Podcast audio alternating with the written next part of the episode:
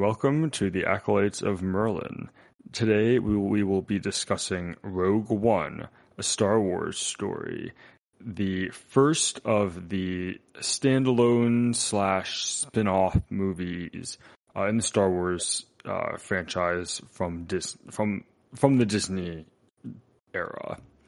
Uh, I, I'm I'm Johnny, and joining me today uh, is Matthew Hello there. And Austin That's me. and Aaron. Salutations. Uh, so just go with some opening thoughts. Uh, what did you folks think of the movie? Ooh, this is a an interesting movie for me in particular, um, because I was at a very uh, I was at a new transitional phase in in life. This came out in December of 2016, and so I had just graduated college and moved to Korea, and so this was one of the first movies I saw internationally. And uh, it was really exciting to be in the theater. It was weird seeing the Korean subtitles on the screen when it came out. Um, and I think the whole like spectacle of, of seeing a first spin-off movie and I was just very caught up in the excitement. I think I really liked it at the time and then as the years went on I was like, wait, why did I like this as much as I did?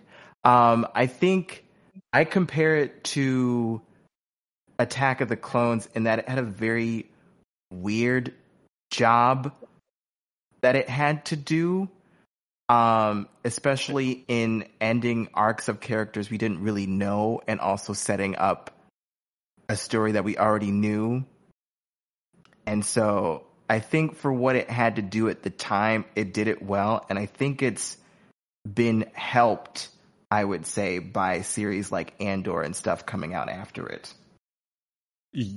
yes, to that last point about Andor, for Cassian's character in particular, but why Attack of the Clones? I, I cringe whenever a movie is compared to Attack of the Clones, so I am I'm curious.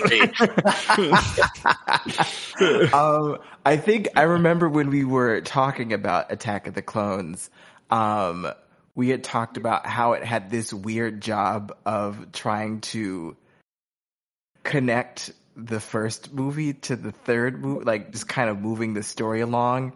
Um, I would say Rogue One did a way better job of telling the story it needed to tell than Attack of the Clones. Um, but they just kind of had similar tasks to tackle. Okay, that that's fair. I see. Yeah, between episodes, I see where you're coming from there. Yeah. Yeah, more from a storytelling standpoint than an actual movie quality standpoint. Yeah, that that that makes sense. Yeah, I, I I tend to think of it as like almost episode like three point nine. uh, so like very close, like almost exactly like a New Hope. Yeah. Uh, but I but I that your point stands. Uh, so my general thoughts on it, if I may. Um, so overall, I like the movie. I think it's good. I think it's better than I remembered it when I first initially saw it. Because when I first saw it, I thought it was all right, and then the finale, the climax, was phenomenal. And I stand by that the climax is one of the best things put to screen. Uh, the rest of the movie still kind of not dull. It kept me invested. I think my main issue, which I'm getting right into it very quickly here, but um, my main issue is the characters are relatively forgettable and not that interesting. Uh, so that's opening thoughts there. Okay, we can dig into why they may or may not be memorable or forgettable. Uh, I'd love to. Uh, if Yeah. Matthew wants to give his opening Yes, thoughts yeah, first. Yeah, yeah, yeah, yeah. We'll get we'll get we're into that later. Yeah, so I guess just opening thoughts. I mean, I I love this movie. Um, to really, I think one of the things I think it did so well is at least just in the tone and the like, just the feel of the movie is so different than anything in the you know proper Skywalker saga, especially to this point. Um, it really does. Plays off like a heist movie, but also, especially in the climax, it is a war movie. Um, and you see that, it feels like you're watching the Star Wars version of Vietnam uh, when they're on there on the Battle of Scarif, um, and you can see those inspirations. So it definitely comes in from a different air, uh, angle. Um, and then I do think the other thing is that it did. To me, it's a very good example of how expectations kind of set my reception. Because I remember watching the first trailer for this movie, and I saw it. I watched it on my phone, and I just I was not impressed by that trailer at all. I rebel. Yeah, I was. So, I forget. I forget what it was. I just I didn't like it. I was like, oh crap! I'm not a big. I don't like these spin-off movies. I don't like this idea of these anthology films or whatever. And then I remember when I went to, I saw something else in theaters, and I saw that trailer for a second time on the big screen, and I just sat back and said, "Oh no, now I get it." Um, and I think that was the thing with the movie, uh, seeing it on the big screen, especially the climax, um, was such a great movie going experience. Um, so kind of going in with low expectations, I think helped me receive that movie in a very positive way. Um, especially I think compared to other things in this franchise where you go in with really high expectations, maybe it doesn't live up to them. Um, Hmm. This one, I kind of felt I didn't expect much of it, and I was very pleasantly surprised. Um, but I think there are some holes in the storytelling, which I'm sure we'll get into. But overall, just a very good start to the era of anthology films and stories, not directly tied into the Skywalker saga. Um, Yeah. It's yeah, very even though- interesting. even though this is as close as you can get to not being tied in. Yeah, the, the, the, there's no Jedi main character. no. Technically, I don't think the name Skywalker is mentioned, which might be a first at this point. That- Um, yeah, I don't think it is. Wow. Yeah. Yeah, I'm trying to think. No, I don't think they ever say anything like that. Mm-mm. I think there's a lot of good points there. I I agree with Matthew with expect, the expectations thing. I was excited for this movie because it was a Star Wars movie, but not to the degree that I was for Force Awakens or Last Jedi going into the Yeah. theater. But and yeah, the whole uh, gener- like with the trailers, it, it's okay. Is this going to be Katniss in space uh, with like kind of the YA like I rebel? Like okay, like works with Hunger Games because that's what that's doing, but this is something different. Uh, but yeah, it is my favorite of the Disney movies. I will say on the whole. Um, I don't think it's perfect, uh, but it does a really good job telling its story. And Austin, to your point, the climax is is incredible. Um, I I think it's the best. It's probably I'd probably say it's the best looking Star Wars movie cinematically. Not not that I'm like a cinematographer or anything, but I mean, I, Uh, yeah, probably. I mean, I also really like the Last Jedi cinematography a lot too. Uh, Um, yes, that that's the other one. That parts of the Last Jedi would put up a good fight. Yeah, I think this. I think visually wise, this was the most where I felt the the true power of of the Imperial forces here. It just felt everything felt really bleak, and I could kind of see the magnitude of what they were actually doing in space. Yeah, to add on to that, as well as what Matthew had said, one thing this movie does almost perfectly is tone and atmosphere.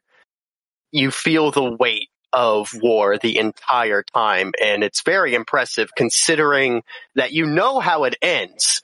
You know that they get the plans, but you still feel this tension and this um, fear almost that they might lose.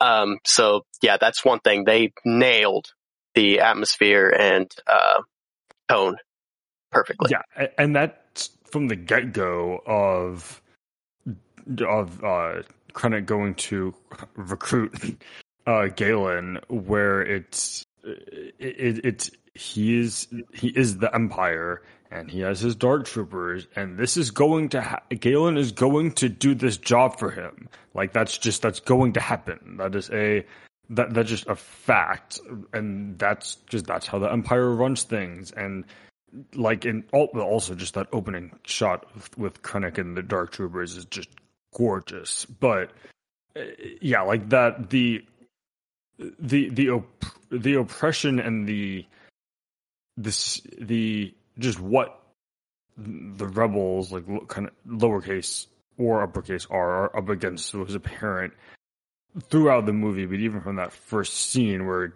Galen doesn't have a choice and there's not a way he's going to be able to resist this, or at least like right, at least in that moment, right away. Yeah. And then when you we get when we jump to oh we should mention um, we visit like five planets in the first twelve minutes of the movie. Which, um, go ahead. I don't have much else to say there other than that's a lot. That's a lot. It's a lot, but I really liked how many planets we go to in general, especially because a lot there are some of the movies where it only feels like we're on like two planets. And so it's like, well, this is Star Wars, but is it really Star Wars or are we just going to be on Tatooine for however sure. yeah. Okay, and one of those planets is always Tatooine. Yes. Um, but uh, it is the first. I yeah, it's the first and maybe only one that uses subtitles to tell you where you are. Um, Which I, I think that was really so. Yeah, yeah. Which again, I do appreciate at a, at certain levels, kind of breaking some of the quote unquote rules of making a Star Wars movie, like not putting a subtitle of where you are, um, kind of just to differentiate the um, and and you don't have the opening crawl either. Um, yeah, just to differentiate itself, um, which I think also was a good move, just to kind of like for the more casual audience to say this isn't, you know, this isn't the Star Wars you're used to. This is something else. Yeah, especially since a lot of the planets are ones we uh, I don't think we go to one similar planet yeah. through the entire thing. I think they're other all than, unique to this Yavin movie. 4. Other than Mustafar. Oh, Yavin oh, yeah, and, and Yavin, oh, yeah. And the Mustafar, I forgot. Yeah, we go to which is the only one that said this one. Right, which is the only one that doesn't get a title card. Right, you just you're just assumed to know where the heck you are, which is fair, honestly. It, it is, but there's also like other planets in Star Wars universe that have lava. But it, yes, you would think Vader being the uh, as as extra and dramatic as he is, it just makes sense. right. Mm-hmm. Which at that for that point, it seems more like an East. Like if you know, you know. It, you don't need to know where that. You don't need to know where that is for the plot. Uh, yeah. But if you know where that right. is, it's like yeah, that's exactly where Vader would put his castle. Right. Um, and oh, yeah. oh j- just want to insert that we will be spoiling all of Rogue One. Uh, yeah, uh, yeah, like j- just a to make that clear. Um, into the, we've already mentioned the climax like five times, so yes, we haven't said what happens, but right, true. Yes. Um, um yeah, I'll, I'll, put something. Yeah. So okay. Sorry. What, what about uh, Andor? What are our rules on Andor? Hmm. um. Maybe I would say I would say that we can there are some broad stroke points about Andor that you can pretty I, safely make without spoiling a lot of things. I think the only thing I would ever I would say is because I know we we've already mentioned this, um, kind of like some of maybe the I don't want to say forgettable characters, but it does seem like some of these characters are they're small, they're little guys, and they don't get. I think one because the cast of characters you get, especially the protagonist, there's a lot of you know players on this team here. And so you don't really get a lot of depth there. And that would be the one thing about Andor is that there was depth to that character, but you don't you get it in broad strokes really in just kind of where you meet him and where you leave him. Oh yeah. It's I, yeah. I will yeah, it's interesting. I when I came out of this movie and when I watched it, well, prior to this rewatch, I haven't really cared a ton about Cassian. Like he's in he's kind of interesting, and the whole killing the rebel informant was a, a an interesting moral choice both for him and for the movie. But and I think it worked, but I didn't really like he wasn't like a favorite of mine, and I wasn't that excited about the show. But and and he's still not one of my favorites, but the show did sell me and make me care about him more now that I'm watching it and I think maybe just seeing more of Diego Luna in that role, I think Mhm. helped. I think if you're like if when Andor season two is finished, if somebody like completely new watched Andor season one and two and then watched Rogue One, I just have the feeling that the opinion of the first time viewer would be very different towards Cassian than the rest of us who are seeing Cassian for the first time and then getting the backstory. Just to kind of understand the complexity of that character. Yes, because he gets some very interesting moral dilemmas, like the big one being whether or not to kill Galen. Uh, so he gets some really interesting moral dilemmas to deal with. But, but yeah, like we, it, it would help to have more of an under, which we will now have, have more of an understanding of where he's coming from. Yeah, I mean, especially like because when we meet him, you know, which I think, you know, because he's the rebel. He's the like all we've ever heard about the rebels is they're the good guys against the evil empire, and here's this rebel captain, and uh, he just murders a cold-blooded murder within the first five minutes of us meeting him, um, which first cast the rebellion in a very different light, and I think it's good to see um, for the world building. Uh, just a very different take and kind of the big picture view of the rebellion at the point where we meet them in A New Hope, but also setting the tone for the movie. Um, that nobody is safe, which you also get from that opening scene with Krennic, uh, where he just kills uh, Galen's wife. Yeah. Um, sets the tone like nobody's safe. This is a different movie. Um, we are not afraid to do things like this. Yeah, and just shout out to Ben Mendelsohn. He's excellent as the kind of angry, somewhat competent, but mostly just angry middle management, uh, like bureaucrat. The very Uh, I was just going to say that um, most everyone in this film, in terms of acting, spot on. The acting is great in this film, all across the board. Um, the blind guy may have had a few weak line deliveries, but yeah. oh, Donnie Yen? Yeah, uh, okay, that's fair. he, he was there for his martial arts. Yeah. Uh, yeah. And the uh, well, Baze's character, he doesn't. I don't know what that actor's name is. He doesn't speak English. I don't. I don't think. oh, I saw him at or when I was watching Celebration before the movie. I was watching the Cel- the Star Wars Celebration live stream. Like the only like thing he could get out was my guy has big gun, um, and he was right. Um, I did But not know that. yeah, I don't think Oh. he speaks much English. Uh, I think he like kind of just phonetically learned how to sound out his lines. Um, oh, interesting. but uh, he still did a great job with it. I think. Yeah, considering that, that's Yeah. phenomenal. Um, yeah, wow.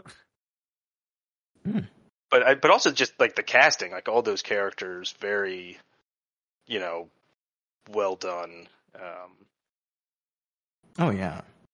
Yeah, it's, yeah, there really isn't, there really isn't a miss with the cast. I mean, maybe the ghost of Peter Cushing, but Well, yeah, that. So, okay, we should talk about that. It's it's fine. It works well enough for what it's doing, I think. But there is an uncanny valley type of deal going on. I It's think. God, It's incredibly well done, um, but it's one of those things. Every time he's in a scene, that's all I'm thinking about. I'm Yeah. not. I lose track of the story because I'm just like, oh, they did a really good job of that. Oh, but it also looks kind of weird, and that's all I can even focus on.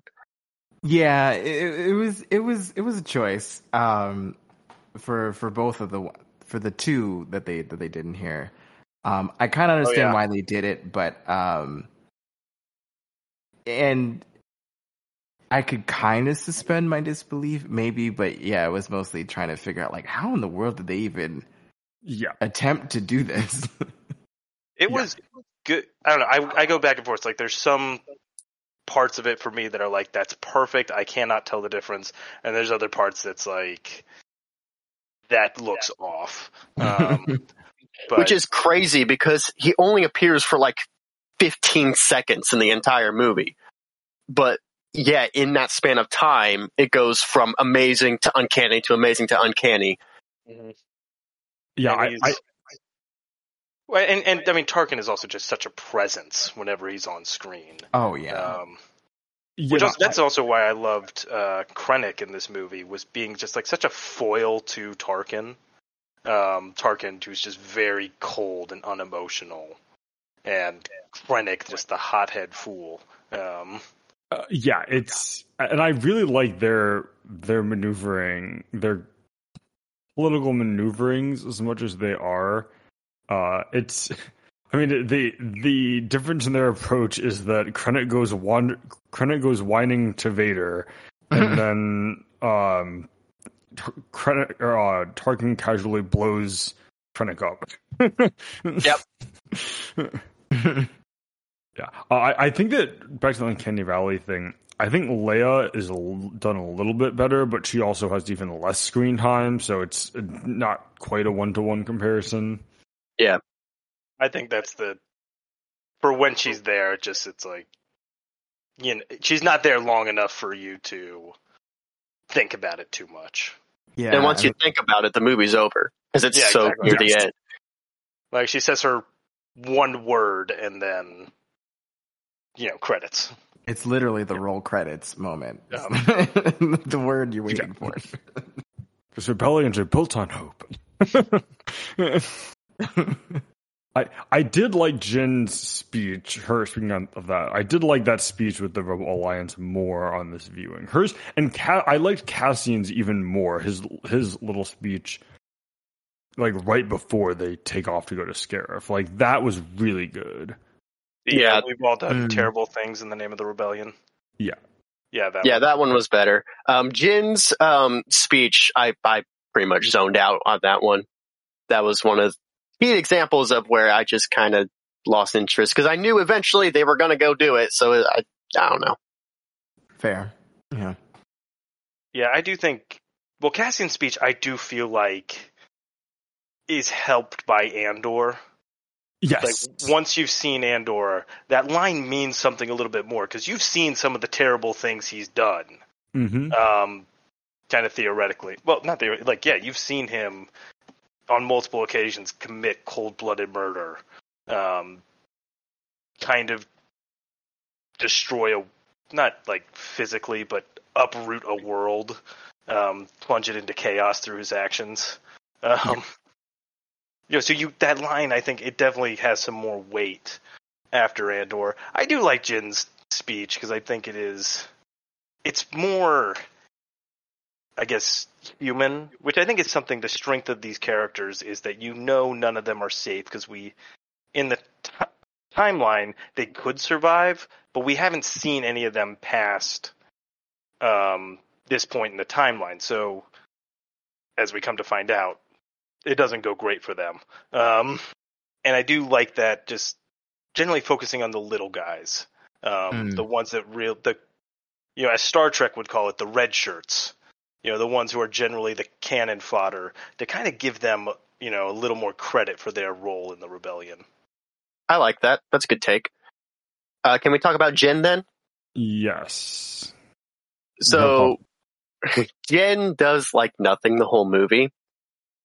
She kind of just fills the role as like a Sime MacGuffin until the climax, and then she's finally doing something. And you know that I'm not going to blame the writers or anybody on that. It's just it's something I noticed. It's kind of a weakness of the film where the main character doesn't do a whole lot. Any thoughts on that?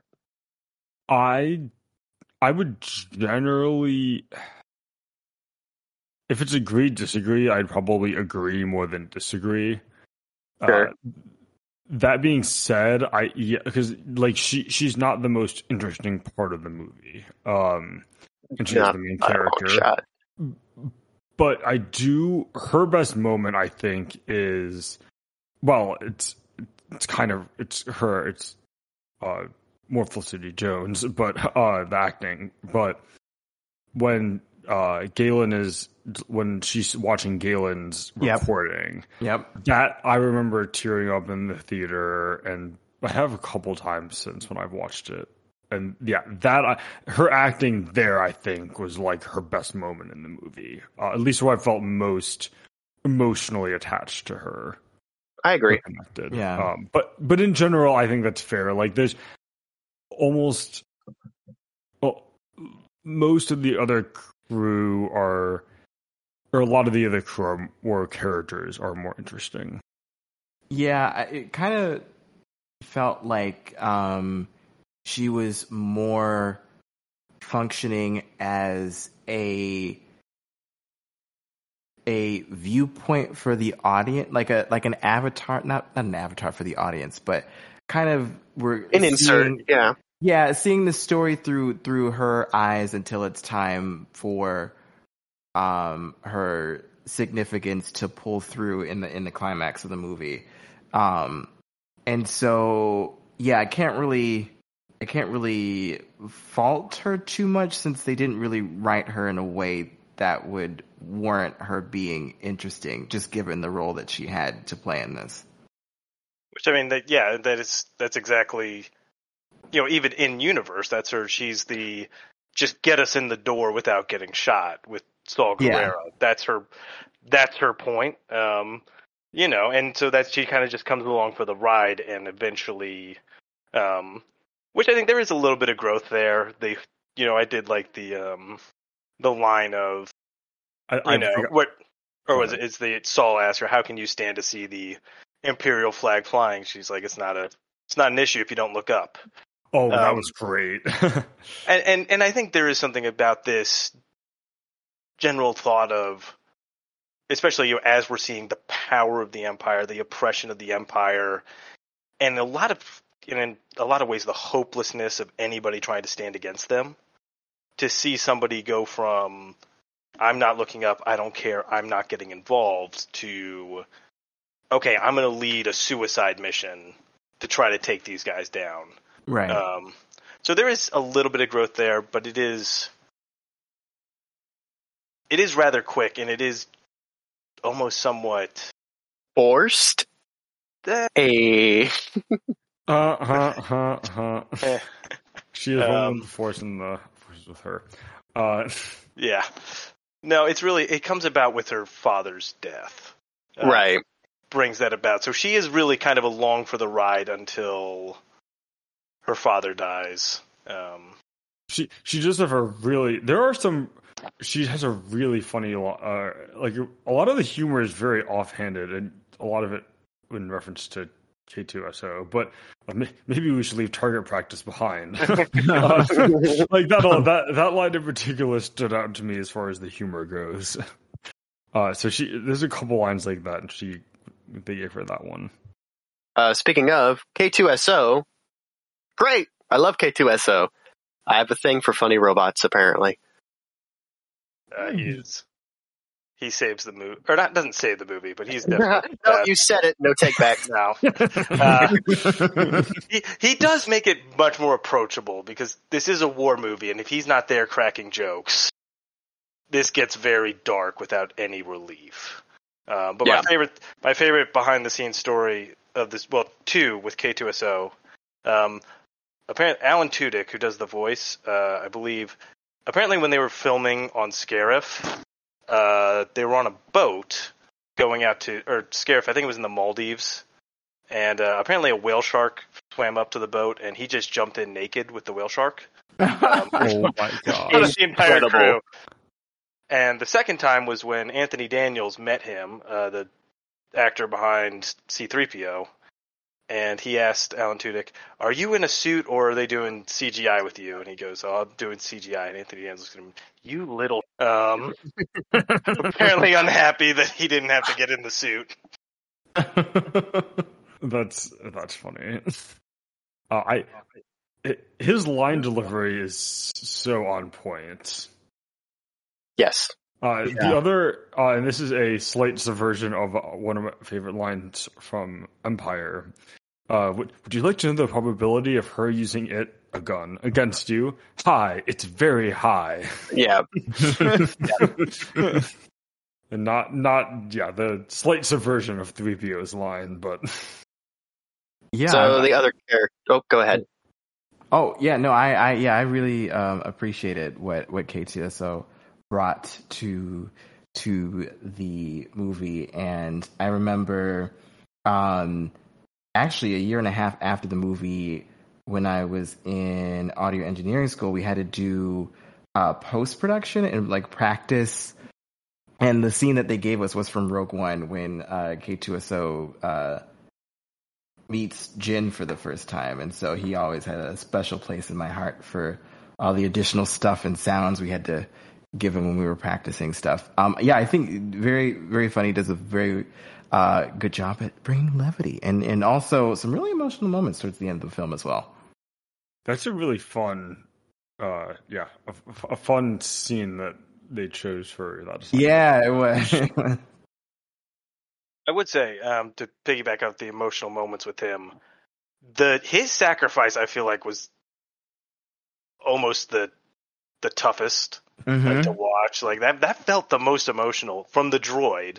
Um, the way he sacrificed himself, where he's kind of been somewhat selfish, and definitely has not liked Jyn throughout the movie. Um, Right. to then sacrifice him, that was you know such an interesting kind of emotional scene that we hadn't really seen from a droid. Because even like think about like an Empire when C-3PO gets blasted, or kind of any of the time any of the other droids have been beat up, it's usually played off for laughs. Um, Yeah, True. So yeah, this his was very unique in that regard. Yeah. sacri- I'm trying to think in terms of the other sacrifice sacrifices. Um, Baze's is Baze's is tough Yeah. mostly because you uh watch the grenade go off.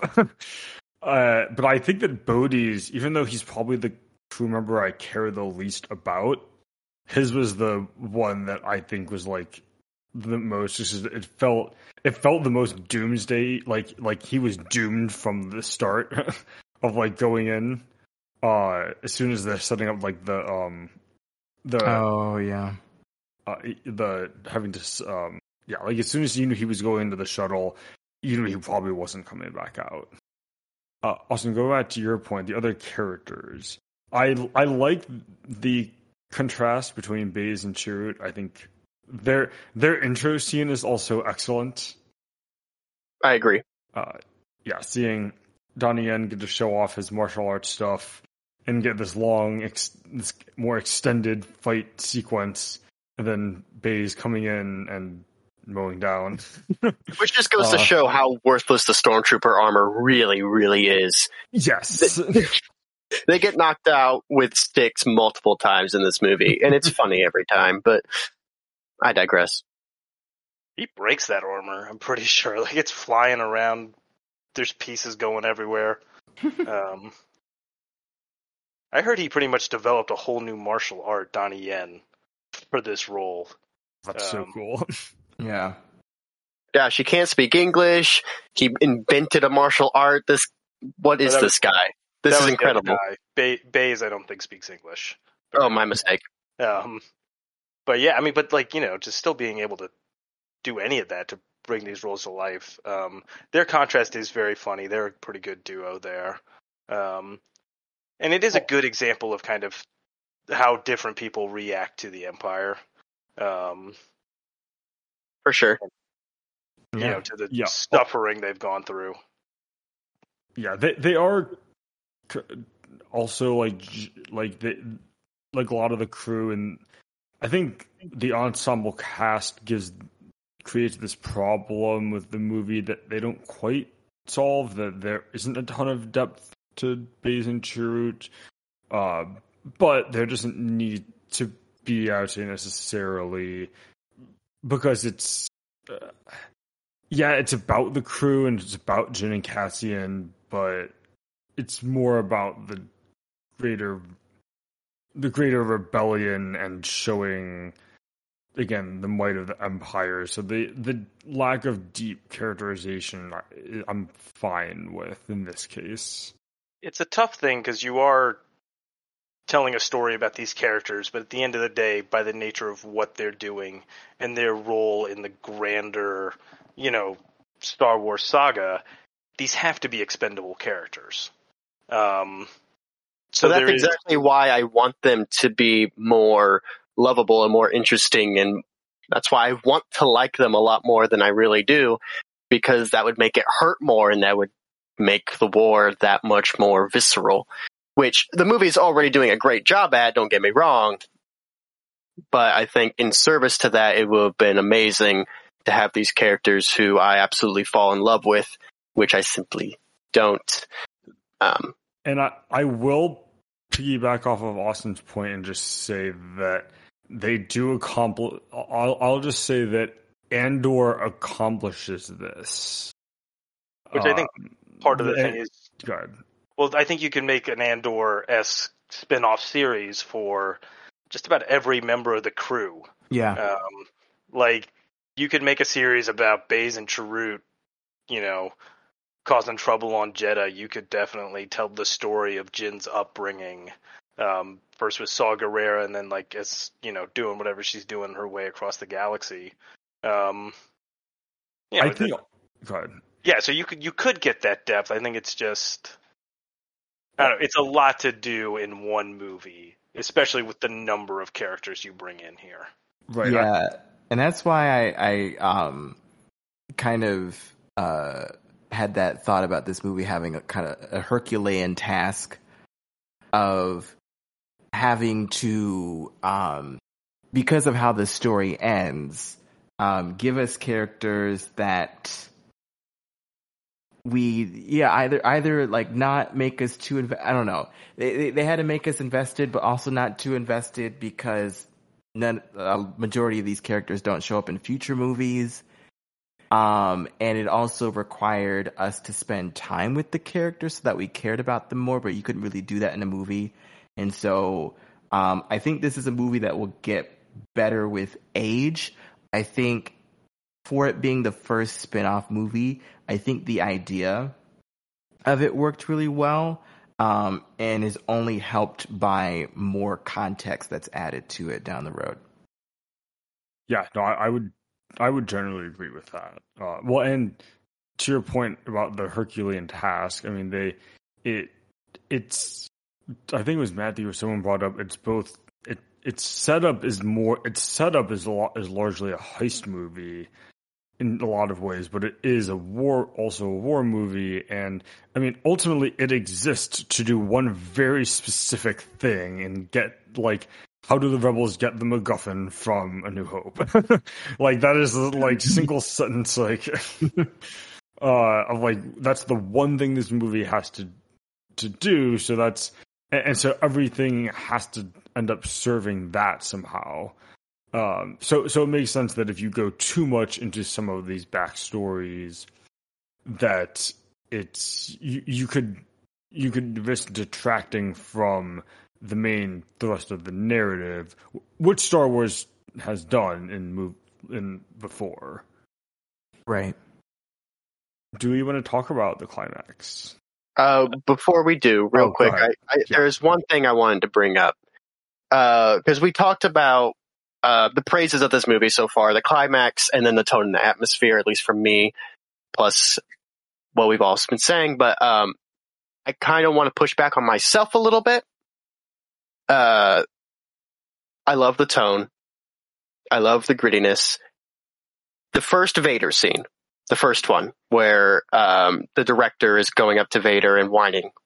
Mm-hmm. Yes. That line, you know the line. No, it's great. I like it. Yeah. It's great. Yeah. It's corny. It, yeah. It's a very Anakin line. is what it yes.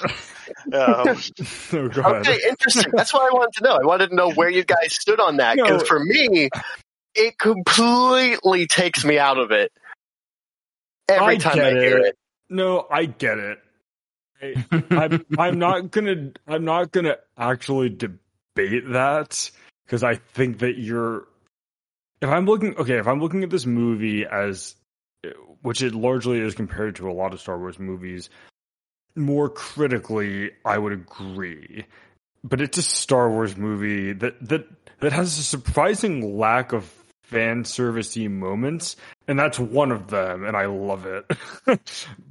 but I, but in I- general, I think the fan service in this movie, it was, it was, I think it was like just the right amount of fan Yes. service. Yeah, it was Uh, there, but it was subtle. Well, until it's not, but we'll get to that. Right. yeah. Right. But I I mean, will like say- Blue Milk and the two guys that um, Obi Wan cuts Oh, the yeah. hand off one of them show up in the background. Mhm. Things like that, where it's like, oh, I know those, and then that's it. it. They don't dwell on it; it's just there and gone, and that's the way to do it. So, Yeah. But yeah, I I- would say, or ahead, if you're gonna have Vader crack a joke, it has to be a great joke, and that was Mhm. a great joke. Yeah. Um, But yeah, so, but yeah, I I would again, uh, if we're looking at it from a critical point of view, I agree. But it's it's corny and I and I love it. it's just a little too super villain for me. It's a little too comic book goofy super But villain. Vader's also like the most extra and dramatic character ever. Like You're he not built wrong. he built his castle on the site on the exact site where like the most traumatic event in his life happened. Yeah. like a- as we see later in the movie, he uses the Force to billow his cape. Um, yes. At least that's that's my assumption of how that's happening. No, I've seen that taken. I think, I mean, scientifically, that has to be the only way. not, not that Star Wars cares about science, but right. okay, so now that we got that out of the way, the climax. Thoughts on the climax? Uh, best battle in Star Wars. Yeah. yeah. The- Yeah. Puts, put, puts the war in Star Wars. It Uh, really, really does. Every time you see so many people die, and you see them die pretty much not by themselves, but it focuses on them several times, and each time it it hits you hard because it's like, oh, I'm in a war. That guy just died. He blew up. He's gone. He had a family, probably. It really does hit more than any other Star Wars film. I'm not sure what they did differently to make that magic happen, but it worked. I would just, I mean, I don't think I'm the most qualified to talk on this, but like just everything from the sound to the visual, like when somebody gets hit, it's a thud. Like Yeah. when they get hit with a laser blast, you know, you feel that. You feel like, especially when you're in the big theater, you got the sound cranked up, you feel that vibration in your seat. Um, and like you said, the camera stays on them. It's not like they get hit and they fall out of frame. You see their body hit the ground. Um, stuff like that. I think. Um, yeah. Well, and, also the different, the, there's, they're actually using more, like you, you feel the push and pull of the battle where you can feel the tide turning one way or the other, as opposed to like an Attack of the Clones when it's just kind of this, this, well, that's CGI army versus CGI army, but, but like even the battle itself, you don't really know, well, who's winning or what are they trying to achieve? It's just And what are visual their- noise in those movies, yeah. Right. Whereas, Right. like, okay, like they need to open like, like the the emotional stakes are very well set, and the strategies, as much as there are strategies, so to speak, that are Mhm. used are very well, like described and executed. Uh, I don't know. Again, I'm not also the best person to. Well, and it has several moving parts throughout. You have the space battle, you have the ground forces, you have the distraction. All of these are going on at once, and you know that every single one is important and they all connect to the other very significantly. And then throughout, each one has a curveball thrown in. You know, all of a sudden the shields are down. All of a sudden, There's um, an AT, there's an AT-AT coming in, and from the side. They're getting flanked all of a sudden, and it's yeah. You feel like how are they going to overcome this obstacle? Are they going to overcome this obstacle? Because the odds feel completely stacked against them. Yeah, and I think knowing having the full picture of what happens afterwards in mind, I feel really helped them here create this battle because in order to justify having a new hope, you needed to create a sense of hopelessness. And I feel like the Battle of Scarif does that very well in terms of really spelling out how bleak and how many things have to go right in order for the rebellion to finally have some sort of advantage on their side. And even then, you know, it's a small hope, but you gotta build it. And just to cut, you know, jump off that, you know, the hopelessness, you know, we see, and I think it, a very cool thing to see for the larger saga, we see, you know, theoretically a day before A New Hope picks up, the rebellion is not an alliance. Like you see, they're Mhm. ready to they're ready to surrender when uh, Mhm. they're having that big thing. They see the Death Star and they are, you know, a hundred percent ready to just throw in the towel. Um, It's it's also funny that Mon Mothma thinks that the Senate will do anything if they're given this evidence of this planet killer. but yeah, um, yeah, so you you see that, and then you see this hopelessness, and then you just see the small, like you know, this rogue action of this crew to take on this mission, which ends up setting in motion the entire events of Yeah. You know the rest of the saga. Um, but yeah, they do a good job. I think also in that meeting setting the stakes, and it also you know that the characters know the stakes too. Whereas you could almost argue, like when Luke gets involved in A New Hope, hey, he's just gonna, yeah, I'm along for the ride. I just want to get out of Tatooine. I want to get out of this farming town, um, and do something. And but these all the characters here, they know what they're getting into and what they've signed up for. Yeah, and I one of my favorite moments um is Jyn and Cassian kind of um spending their last moments together and just knowing that they're not going to escape like they thought they were. And I feel like it's rare in war movies where you can kind of see like people in an in a for lack of a better word nuclear blast kind of trying to um you know like what do you do in that? What do you do when you're you're you know that you're not going to survive and how do you spend those those last few moments? Um it was very impactful to watch. No, I think that was very powerful to see them kind of at peace. Um, very smart move not to like have them kiss or something. I was Yeah. about to say the same Yeah, thing. I was like, yeah. thank God they did not kiss. yeah yeah unlike Um, some other things that happen in future movies that we'll get Ugh. to, but but yeah, like this like mutual peace and almost like this acceptance of like we're gonna die, but we did our job. Like you know, Yeah. we're giving our lives, but at Mhm. the end of the day, we won. Like we got our these plans to the Rebel Alliance, and we've given hope to the galaxy. Um, but yeah, I think also just a very powerful thing just to kind of rest on the victory.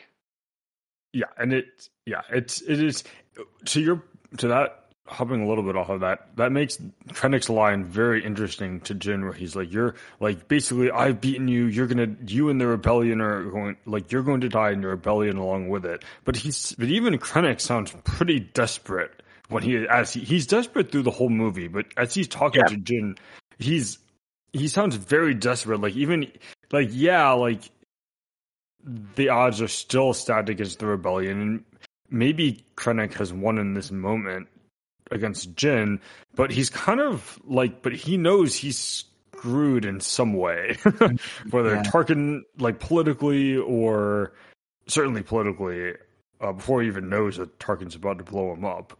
Um, but yeah, like even even he knows. Oh, God, I, I was just gonna say, quick note: the choice to have the Death Star laser take out the top of the tower where Krennic is. Um, he doesn't go down in the explosion. He goes down direct impact from the Death Star laser. Was kinda- that was a very nice touch. oh yeah Um, Yeah. the the shot the shots i mean in general and the whole battle sequence are just it's so gorgeous you can't say enough good things about how good this section looks like the uh, the all the beach shots the like fog effects the mist the all the stormtrooper variants all of the in atmosphere ship battles like this like which we're finally seeing more of i mean we saw uh the like all the beach shots out like Scarif is just a gorgeous planet and and like all of the all of the aerial shots in space it's I mean the I forget if it's in this scene or in a different one, but the upside down Death Star, well, quote unquote upside down uh, Death Star. Um, Well, I think. Well, I was going to say, I think you're thinking of the the scene where they, sh- the Death Star shot Jedha, which I think might be yes. the most beautiful scene in Star Wars, with the oh yeah. going from atmosphere to the Death Star, seeing the explosion go up. Um, Yeah, Also- and when the when the Death Star first appears, and you, they appear it in front of the Jedha planet, and it looks like a hole in the planet, which is just Mhm. wonderful symbolism. it's a good Love it. Point. yeah. Um, Yeah. They did also, I think, make the Death Star seem much more menacing than in A New Hope. Just with Right. the way they with the way they shot it, I love the scene where it comes to Scarif and it just takes up the entire horizon. Yeah. Um, you can see it from the surface. That was very cool. Yeah, this is also like the one Star Wars movie, um, the uh, the Battle of Scarif. Every time I watch it, it makes me want to play Battlefront. I don't know if y'all Yes. ever played Battlefront, Yes. but God, it makes me want to play it every single time. Uh, with that map, which doesn't exist, unfortunately. But Oh, it, it there does. DLC. Yeah. Well, and yeah. Is there oh, I don't, I'm sorry, I don't play the EA games. I'm talking No. about the OG back on PS2 stuff. But um, Oh, Yeah. it probably ex- there's a healthy modding community. Rue, I should get in on that actually. I uh way back way before even before this movie came out, I was very into the Battlefront 2 modding community. oh. But oh no, the Battlefront um the EA Battlefronts, their Scarif maps are probably the best ones they've done. No kidding. They are excellent. Um and They- Battlefront sure 2 is probably it's probably only like 2 or 3 bucks today. Um Right. I'm sure the Scarif maps were not broken when they were first released. Oh, that's a whole other podcast. Um, I have to spend 50 hours to unlock the map. No, No. You, you- no, but you no, you just have to pay for it, probably. um, but um, uh, the cameo. Okay, the cameos were fun. Like they're the the three PO and R two one is kind of forced, but I don't know. Yeah. It's, Mm. but it's it's fun that they're there. I did like uh Bail Organa's a lot though. Bail Organa. was Yeah, great. that one felt like it had weight. Yeah. Um, the Ghost, seeing the Ghost in live action, Yes. Yes. And, uh, General Syndulla. and uh, Chopper. Chopper. Oh, yeah. He he Was he? he was there. I didn't notice him I'd have to until look. He is when the guy's running out to uh, the general to tell him that they intercepted the transmission that the rebels were on Scarif. Chopper. He's way in the back, but he's there. Um, Oh, okay. I'll have to look. It it took them like officially revealing that they had put him in there, like on Twitter or something, for me to notice it. Um, Hmm. But Chopper is there. That's fun. Uh, so that's it, right? Um, the most Uh, fan service moment in Star Wars history. yes, and also one of the coolest scenes in Star Wars history. Yeah. I, we all love it. It's all amazing. It, but it is this of the Vader scene that is this is what you this is at least this is what you think Vader's doing in like in the I mean Vader is cool in like Empire and a New a New Hope, but and Jedi, but this is what you this is what you you feel like he's doing in those movies visually, but they just couldn't quite portray yet. Uh, like this is how you remember Yes. the Obi Wan duel in A New Hope. yes Um, you remember, then you see it in A New Hope. It's like, oh, yeah, that's not what I remember. But Although there's that excellent, excellent fan The reveal. recreation, yeah, of the Obi Wan of that duel. But yeah, anyway, that's very cool. uh, um, but yeah, the scene is yeah, it's it's awesome. just the way you hear is like I remember just sitting in the theater and the the thing's dark. I was like, oh no way. Then you hear the breathing. It's like they're gonna do it, and he light he ignites his lightsaber, and, And he's uh, already just standing there. Like he was Yeah. already there. yes. And it's just boom. Love it. Yeah, it's uh still great. Um, I wish we could talk more about it because it's so awesome. But like, what more can you say? It's awesome Right. it's yeah, it's that's- perfect. Um, from Yeah. the lighting to the camera work to the acting on part of the rebels. I was uh, thinking that too. just being Yeah. terrified. The uh, yeah, Yeah, like the, the- the take it line, just like where he just tries to shove the plans through. Um, gives them to uh, Rian Johnson of all people, the last Jedi Wait, was that really him? Is that- Yeah, uh, then uh, Gareth Edwards is on the Oh. Battle of. He's in the Battle of Crait in the Last Jedi. oh, that's fun. I, I I must have yeah missed that. Anything else that anyone has? Hmm. I feel like we haven't we haven't mentioned Mads Mikkelsen as That's true. Galen Erso at all Or, or Um, Force or Force Whitaker. Yeah. as Saw Gerrera. Yeah. Yeah. both of those Saw Gerrera, Forest Whitaker was great as Saw Gerrera. I think a very good way to reintroduce that character, um, because he was a very obscure. That's a deep cut character from the Clone Wars, um, but who has who has since become a very big part of this era of Star Wars. Right. And he's even more I mean it makes sense, but he's pretty un like eh, he's noticeably more unhinged in this movie than he's at least to my take portrayed in other media. Any other point in the Yeah. uh, Which makes sense. which I do still wonder, like, what was the thing Yeah. Like put him to be this unhinged because we see him all over the place. Yeah. Um, and he has he's never this unhinged. So I guess we haven't gotten that close. Maybe it's in Jedi Survivor. I haven't gotten there yet, but I I don't know. I don't know what flipped in him, but that Yeah. was uh, He was the one character I remember when I saw this for the first time. I didn't really have context of who he was, and so I felt like I was watching the end of an arc for for a character with very little information, and so it like the impact didn't feel quite that strong. Um, to me on on first viewing, but maybe with more context on on future viewings, it'll be more impactful the more that we learn about him. No, I, I think that's a valid take. I mean, he he he only had one appearance before this movie, and it was yeah. he wasn't even the star of those appearances. It was his Right. sister. Um, Oh, okay.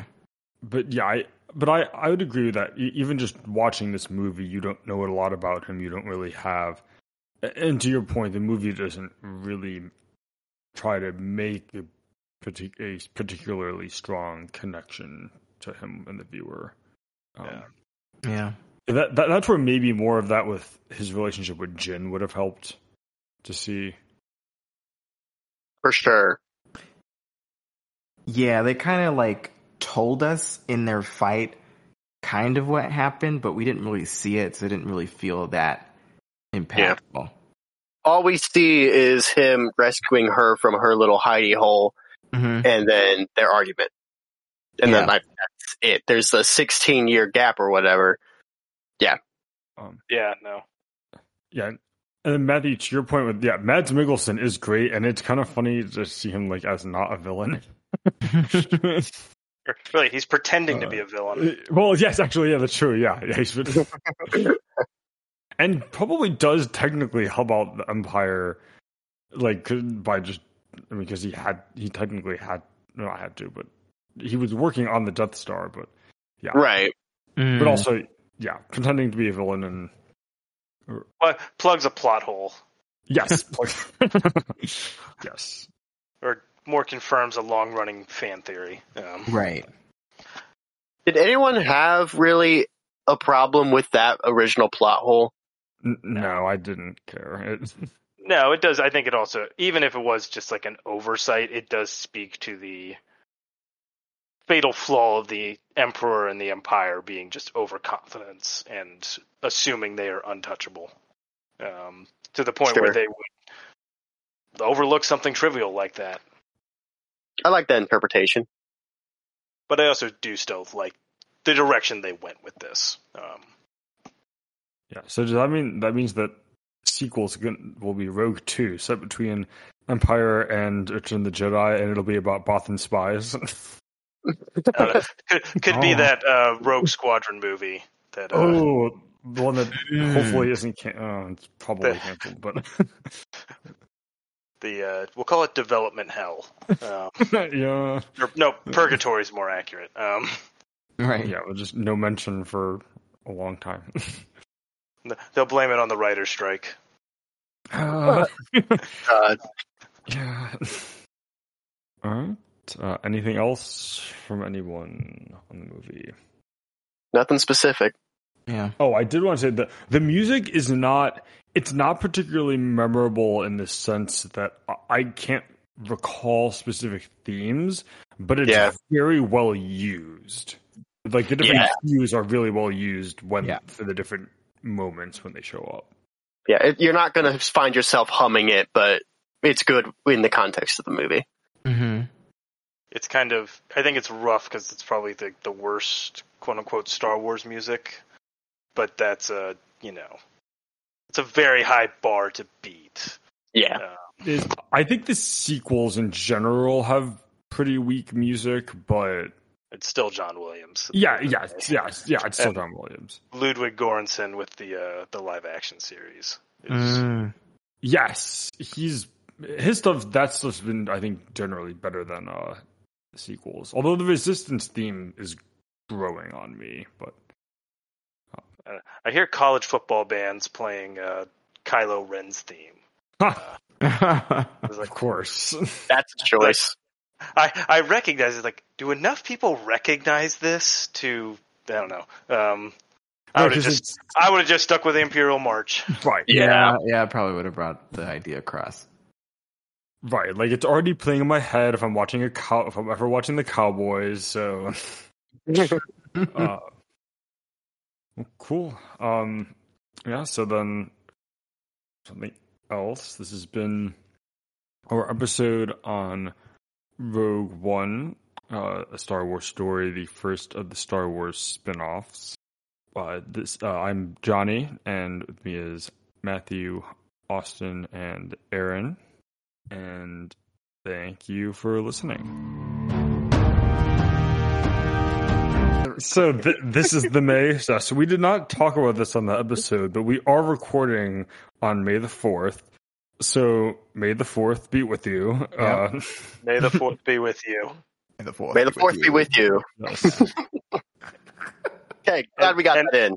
And to those of us raised Catholic, and also with and you, also the and, and and with your spirit. and with your Force Ghost. yes, and with your force ghost.